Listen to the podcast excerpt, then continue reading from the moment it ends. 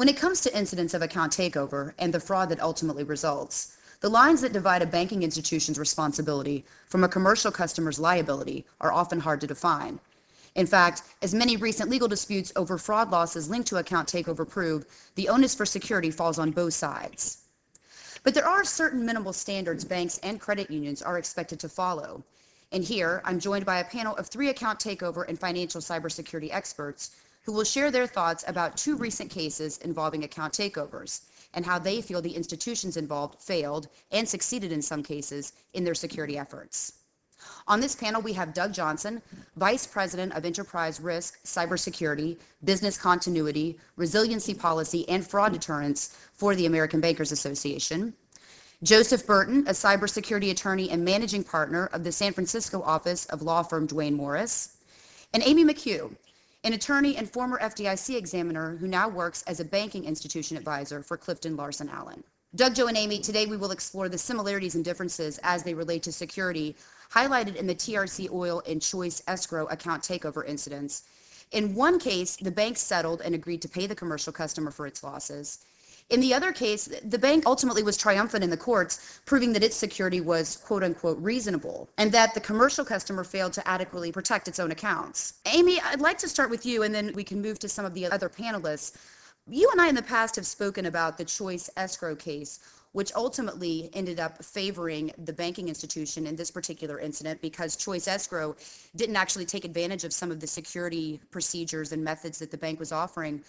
What is your take on how that case ended? Uh, well, my initial reaction, I think, to the to the ultimate finding was I, I agreed with that. That after thinking about it, that I believe the client should be held liable for the losses. However, maybe not necessarily in the way the court reached that decision. The court tended to rely on, first of all, the 2005 FFIEC guidance, which at the time of the case was the latest guidance available. And also it stated based upon that guidance and on UCC 4A that the bank had implemented commercially reasonable security and the fact that the client did not choose to use dual control was a deciding factor. I think my issue with this case was the court finding that for a $13 billion bank, Bancorp South, that it was commercially reasonable for them just to offer user ID password, passmark, the little picture, and dual control as these are our offerings, these are security offerings, and this is all we're going to offer.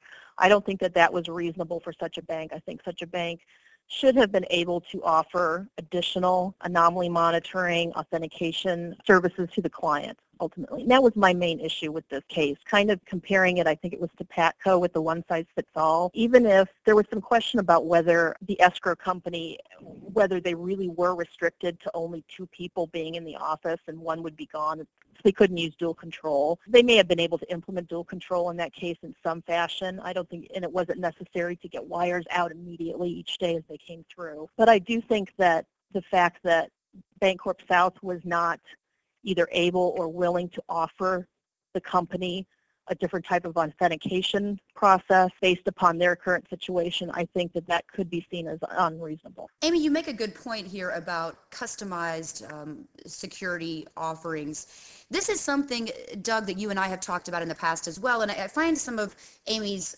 responses here interesting.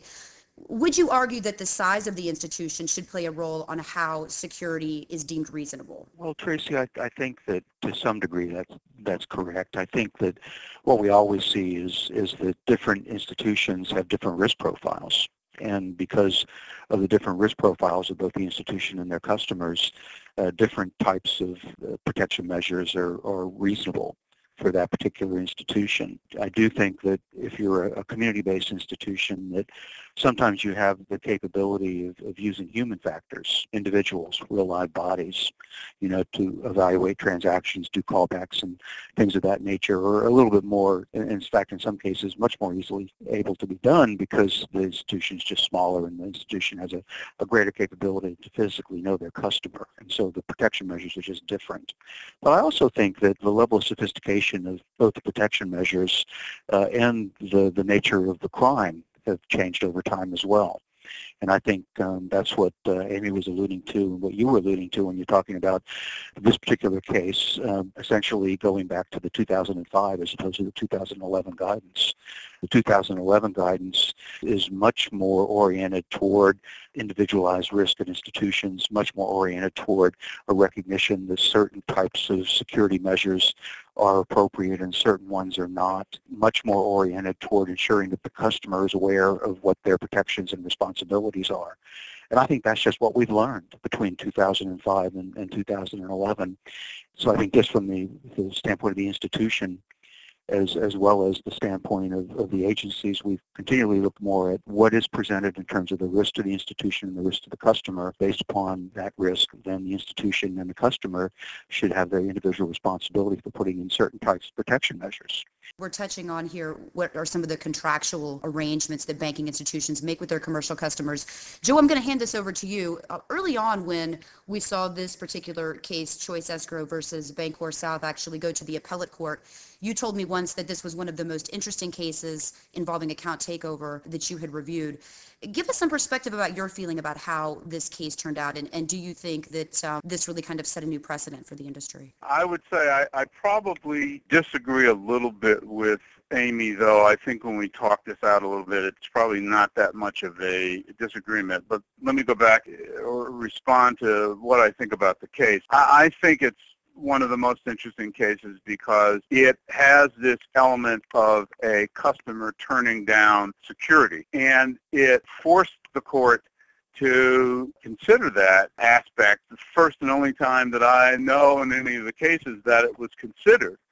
And the way it was resolved, that is the fact that the customer's turn down was viewed as an assumption of the risk and I don't disagree with the Court of Appeals determination in that regard, is interesting because it will, I think, naturally create an issue that at least banks and their customers have to think about, which is what if I don't want or don't like the uh, security that's being offered to me? But that adds an additional element to these where customers choose to do that.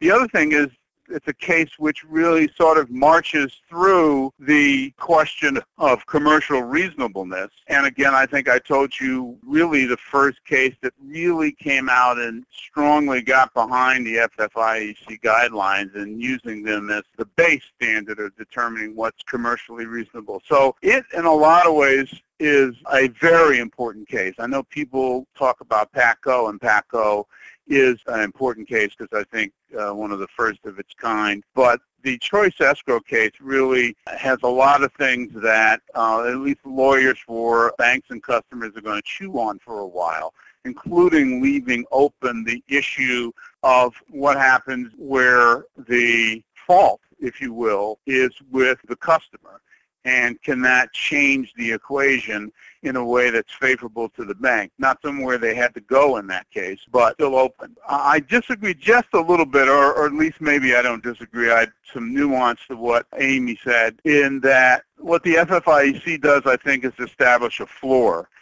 And it's possible to perhaps have better security than existed here that the bank offered. But I think if we want that, I think the industry as a whole has to speak out and establish that and have the regulations reflect that. And we're not there yet. And I think the standard or floor that we have, which is something above multi-factor, is good because at least we have that as a minimum standard and at least in a lot of instances it is going to serve, I think, a good purpose and I think I would rather be there than be in a situation in which it's left open. We get a worse situation. I'm less concerned that we're not offering sort of the Cadillac of services, or if not the Cadillac, I don't know what between a Cadillac and a Yugo, but that's the level that we could offer. But the industry has to step up and say that's the case before I think the law is going to get behind that notion. This makes for a nice segue to discuss a little bit of what we know about this TRC oil case. TRC, of course, is a company that's based in California and was involved in this account takeover dispute with its bank, United Security Bank. The case was settled, but ultimately, you know, there are some questions about exactly how much security United Security Bank was offering. And it seems, just based on what we know about the case, that it looks like they were relying solely on username and password and felt that if the customer was in some way compromised because of a phishing attack, then the onus should fall on that customer and uh, ultimately the fraud loss would be the customer's responsibility. Amy, I'm going to hand this back to you. I know you and I have talked a little bit about the TRC case.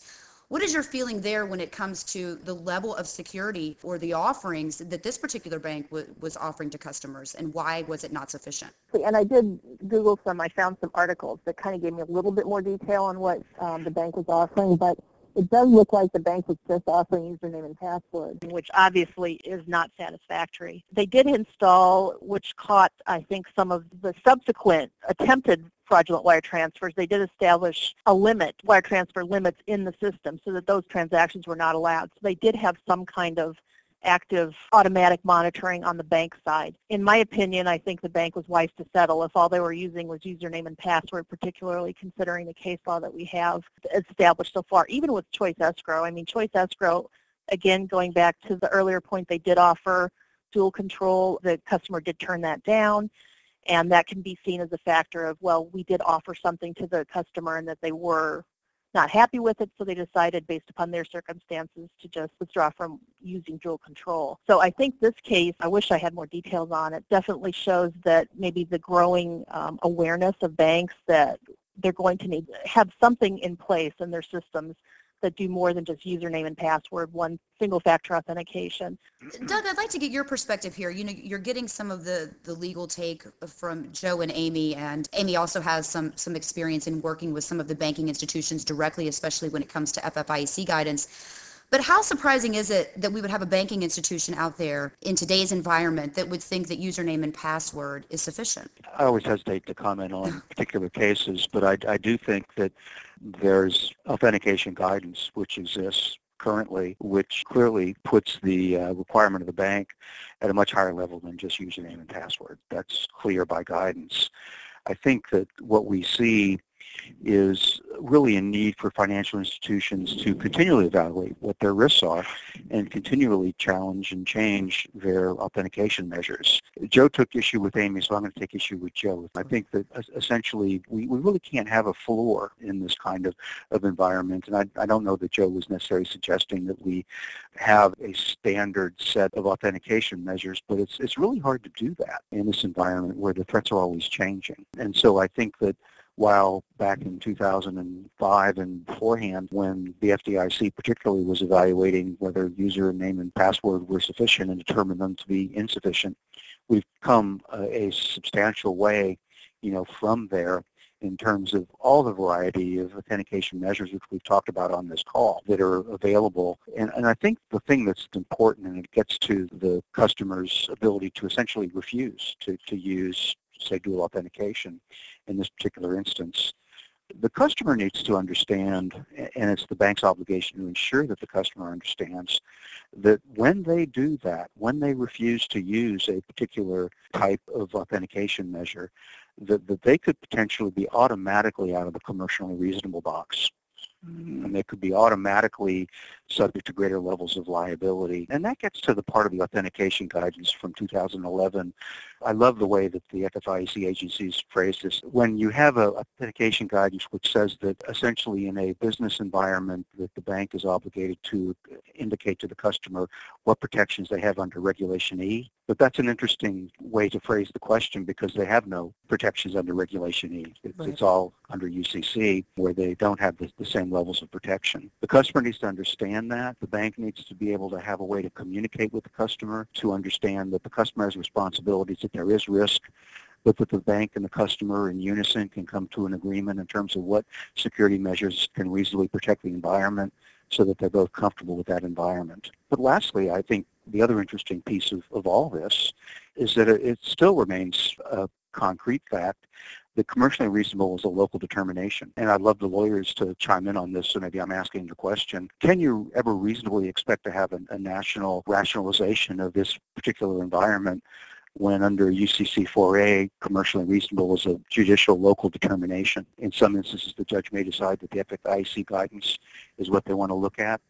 In some cases, then they decide to look at duty of care um, and go completely outside that box. And so can we really ever have a rationalized environment with that kind of a legal framework? Joe, I'm going to hand this over to you. And one thing I think that's interesting that Doug's noted here, and perhaps you could expand on this a bit, is that oftentimes when we see these cases, you do have banks that are based in one state and commercial customers that are based in another. And so if we are leaning more on the Uniform Commercial Code, which again is something that's adopted by the states, how do courts reconcile that? I think that the UCC is adopted by each state, but it's not changed. And I think if you look at historically how UCC provisions are interpreted and governed, you do have a standard that is much more national. It's not like there's a regional variation. I mean, you can all, you're always going to have, anytime you have judges look at a circumstance, you're going to have differences in opinion as to the meaning of a phrase, commercially reasonable. But that tends to be, I think, thinned out over time because courts look to the body of work and that body begins to, I think, coalesce around a consensus, if you will, uh, view or definition of, of the term commercially reasonable. It's like negligence. Can you ever have a national standard for negligence? Well, no, but within certain bounds, I think you're going to find agreement about what the meaning of negligence is, or in this case, what the meaning of commercially reasonable is. That's certainly not the case today. The issue today is trying to determine what commercially reasonable is meant. And the cases have been few and diverse enough that you really don't have a large body of cases to fill in. But I think over time we're going to see that. I would not worry about that.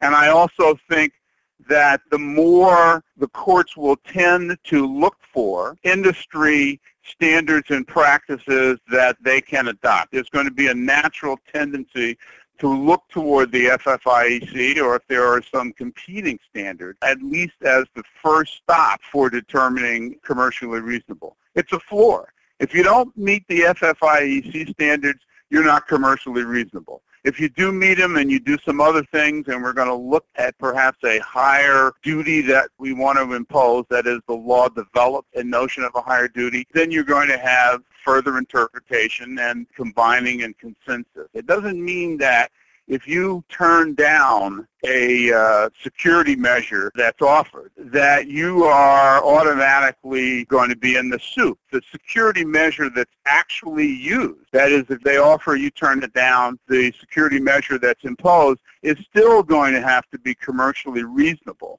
It's not going to be a situation where I'm a bank, I offer you something that I know you're going to refuse, you refuse it, and then I put in my cheapo security measure that's not commercially reasonable, and I fly home. That's not the way the UCC reads. And even beyond that, the Experi-Metal case has taught us where commercially reasonable fails, the court reaches to good faith to fill the hole, to protect customers uh, in those circumstances. It's important to understand that it's not automatic. Can, can I clarify?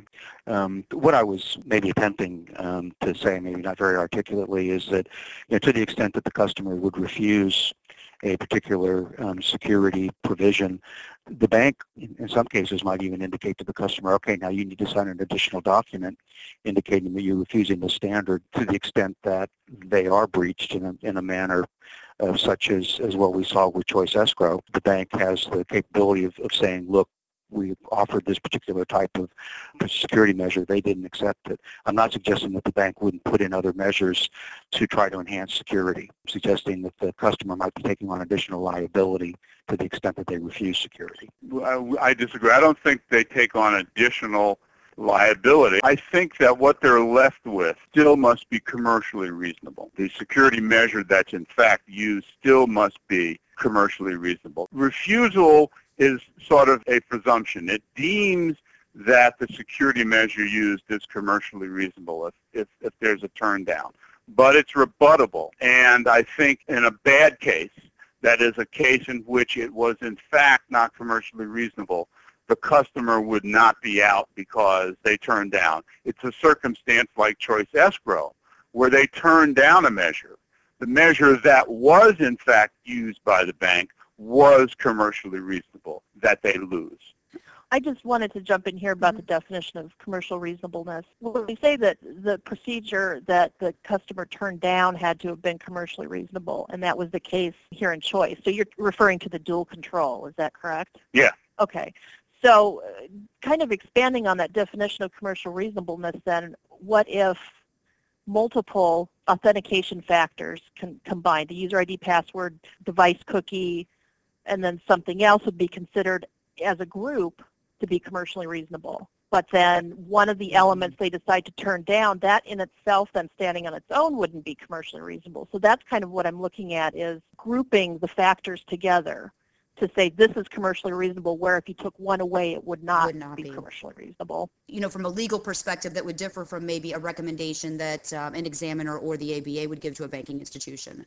I think that that is the choice escrow circumstance. I think the court considered all of the facts when I say that, each of the methods of combined security. It deemed that the measures minus the one that was turned down was uh, commercially reasonable. The package that remains after one component is turned down is not commercially reasonable. I think the bank loses. But in choice escrow, what remained after that element was turned down was commercially reasonable, was still, if you will, commercially reasonable. And the bank was able to win on that in that regard. And that's kind of where I get confused is that I think user ID and password and device cookie arguably is not commercially reasonable on its own. hmm My disagreement with how the court got to its final decision, I don't necessarily disagree with the decision, but how the court got to that decision and what implications that will have for future cases. A lot of these cases were decided either on summary judgment or um, summary trial. And the point that Amy raises says that it places a premium on the lawyers involved. I mean, because I think it's a valid argument to make. The package that remains, we say um, user ID and cookies, that's not enough. We say that's not commercially reasonable. We say that it meets the floor of the FFIEC guidelines, but we argue it's not commercially reasonable, and here are my experts to say why in this environment, or more specifically the environment of this particular customer, why it's not commercially reasonable. I think that argument is still open to be made. I don't think it's excluded. So I agree with you, uh, Amy, and I, I just think it means lawyers have to do a better job of presenting that position and not sort of just accepting the lowest common denominator. And I'm going to wrap us up here and bring back, I think some of the points that both of you have made will tie in well with this final comment I'd like to get from each of you. And I'll start with you, Doug. As we're moving into these new cyber exams that the regulators are conducting on these uh, 500 smaller banking institutions, which oftentimes is where we see these account takeover incidents striking, are these the types of questions that banking institutions should be bracing themselves to answer when they have examiners knocking on their door? Tracy, what we've heard from the uh, assessment process uh, so far is, is that the variety of questions that the institution is being asked run a fairly broad gamut. They deal with governance of the process, what is being uh, told to the board, how is the board overseeing the information security and cybersecurity process all the way down to firewalls and authentication. And so I, I think that really what the FFIEC is, is attempting to do is to uh, try to inform their process. Know, this is the opportunity for the FFIEC agencies to sit and really get some specific information using a, a specific assessment process to make a determination of what enhancements to the existing guidance may or may not be necessary going forward. And I think the community-based institutions do have the tools to protect themselves. I think that it, they're just different tools than, than what the, the larger financial institutions use. And I go back to the human factors that I was talking about previously. I think that this whole process that the FFIEC is going through is not going to do anything but enhance the, the ability of those institutions to protect themselves because it will give the agencies some understanding of where there's some consistent guidance that needs to be put out to ensure that there's clarity in what the types of, of protections that are necessary and how those protections should necessarily be used on a risk-based basis. And Amy, let's get some perspective from you. Is part of what we've talked about here today as far as the layers of security and some of these account takeover incidents, are these areas that banking institutions should be prepared to talk with regulators about? I think so. From what I understand for the new cybersecurity assessments, or at least the pilot program, is that they are relatively high level.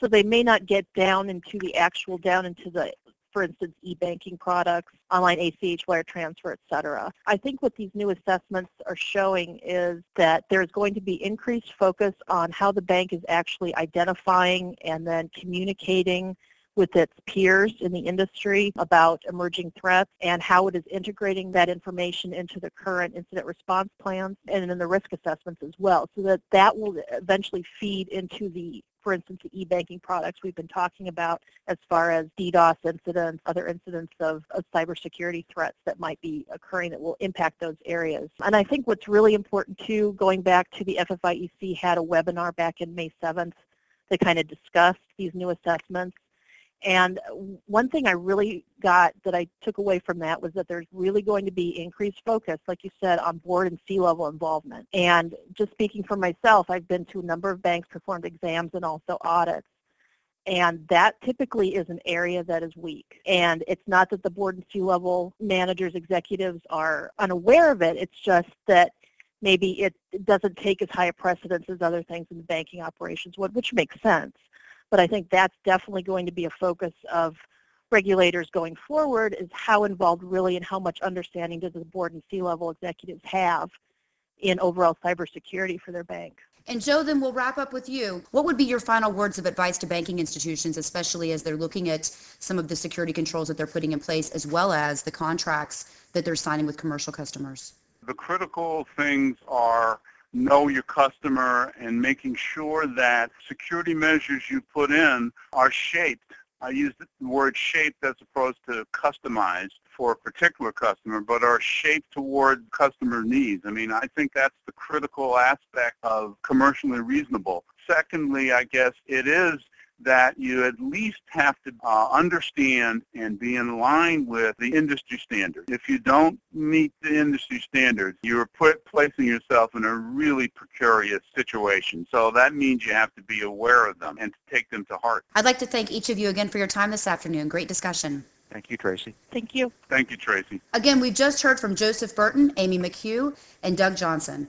For Information Security Media Group, I'm Tracy Kitten.